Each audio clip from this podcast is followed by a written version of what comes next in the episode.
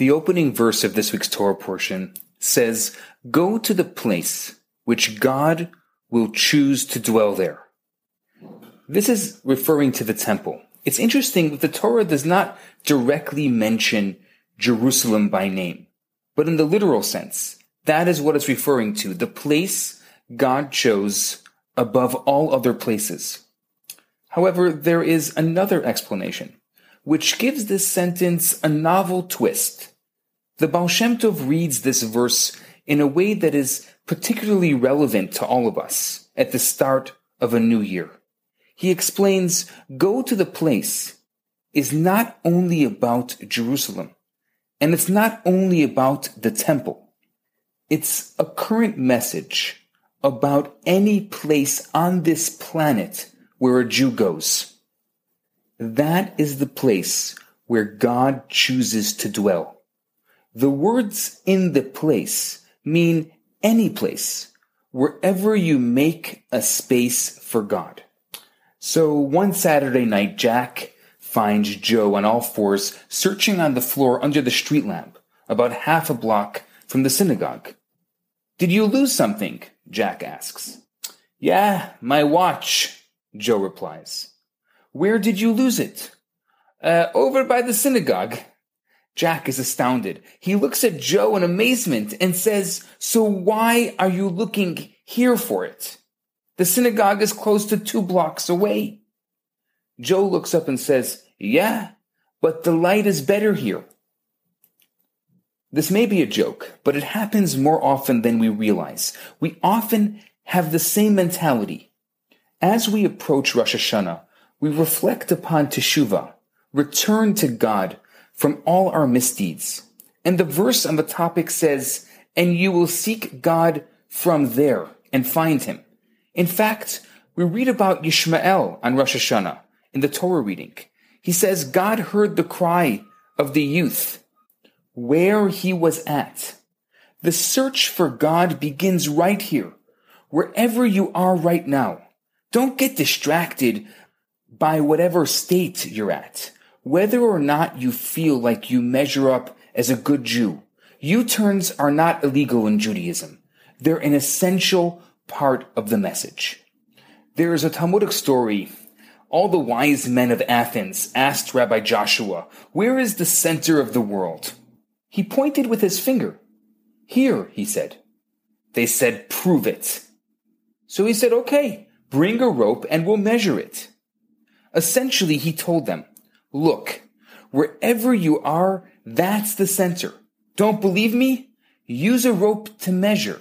Wherever you measure, this will end up being the center. The old saying goes, better a bird in the hand than two in the bush. Don't give up the lesser certainty for a more promising outcome that may end up with nothing. Maybe a more conservative person, someone with a, a higher risk tolerance, might be enticed to go for the two in the bush. I'm not a maven on statistics and chance. I don't bet on odds, although Chabad rabbis are entrepreneurs, and we do take big risks doing what we do. We're not financial investors. So I'm not saying this as financial advice or career-wise. Everyone's risk tolerance is different. But financial choices aside, one mitzvah in hand is better than two in the bush. A lot of people think, I'd like to do more Jewish things when I get married, or when we have children, or when I'm back home, or when I go to Israel. Those sentiments are all wonderful, but those are mitzvahs in the bush.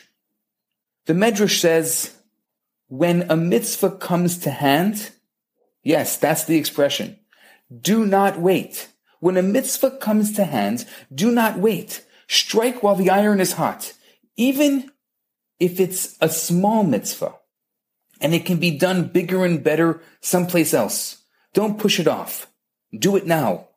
The Baal Shem Tov taught us the place God will choose is the place you are right now.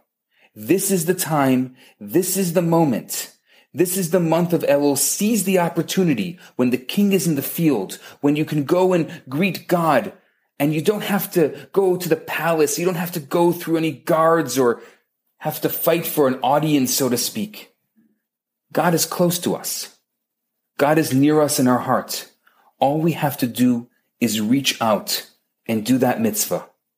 I'm Rabbi Yisrael Bernath. Shabbat Shalom. Hi there. I just wanted to let you know that I just launched a brand new website.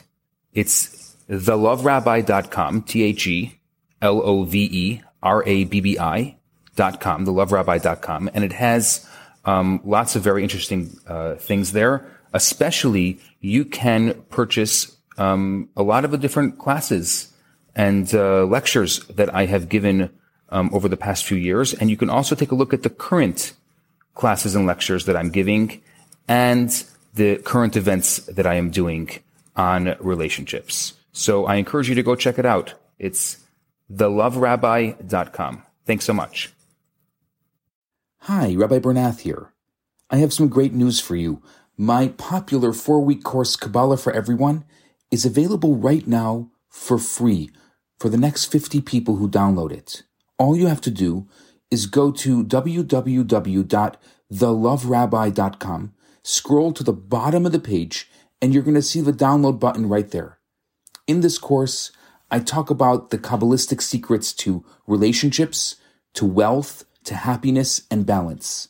This special offer has been dedicated in loving memory of Ellie Dorfman. I look forward to hearing from you and hope you enjoy the course. Now on to today's episode.